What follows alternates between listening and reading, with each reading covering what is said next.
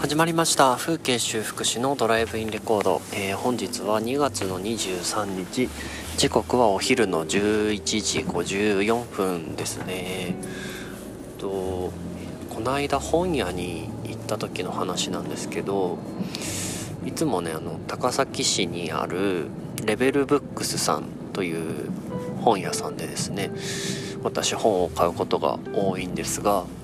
そこの本屋さんはあの店主がデザイナーをやられてる方でその方がチョイスした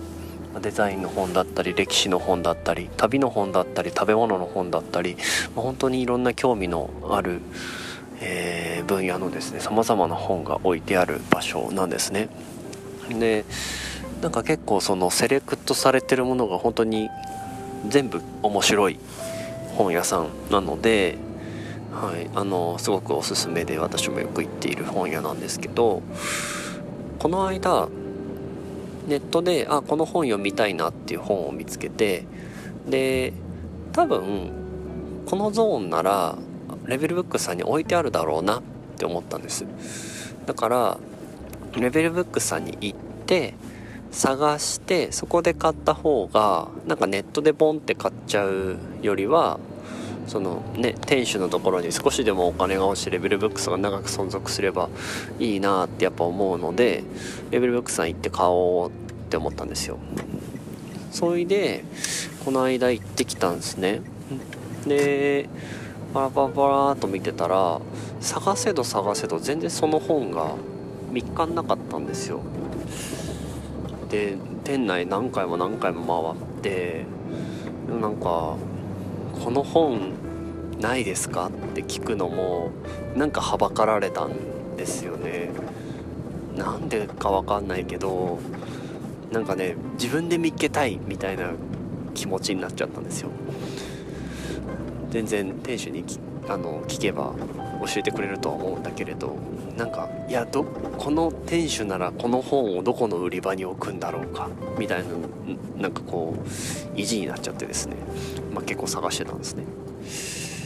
で探してる時にふとわって思ったことがあってこういろんな本探すじゃないですか。で自分はその本のタイトルが頭に入ってるのでこうバーって流し目でどんそのタイトルを探していくんですよ。ファーサーサーサーと。全部の棚のね。でなんかそのフィルターじゃないけれど今目の前にいっぱい面白い本がある中でさーって見ちゃうと全く他の本が見えなくなってしまって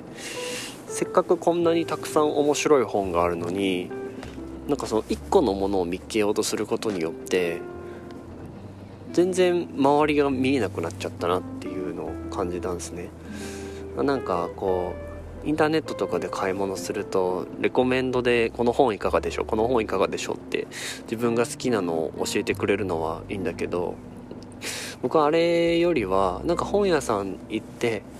なんかふと買うつもりはなかったけどていうか全く存在も知らなかったけど何この本面白そう。で読んでみた本の方が意外と学びというか楽しさがあったりするんですね。それをやってくれるのが本屋っていう実店舗のならではの力だと思っててそれを楽しみにも言ってるんで普段はあんまり何にも決めずにただレベルブックさんに行って本探すんでまあ本当面白い本がいっぱいあるんですよ。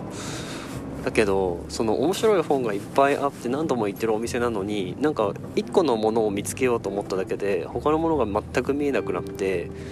なんかしんどくなったんですね。楽しくないというかあんなに面白かったのにみたいな。で1回3週ぐらいしていや本見からんわと思ってもしかしたらないのかもしれんと思ってこうパッて自分の視線を下げたんですよね後ろに。そしたら「え何この本面白そう」みたいなのがもう次から次に見つかってねまた来ようって思ってたんですけどでね結局その本見っかったんですよ。そのレベルフックさんで自分で見つけることができてあやっぱあった。と思ってただ自分が想定していた売り場とかこの辺にあるだろうみたいな置き場とは違う場所に置いてあったんで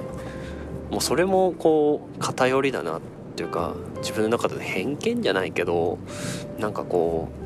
うここはここにあるべきだみたいなのが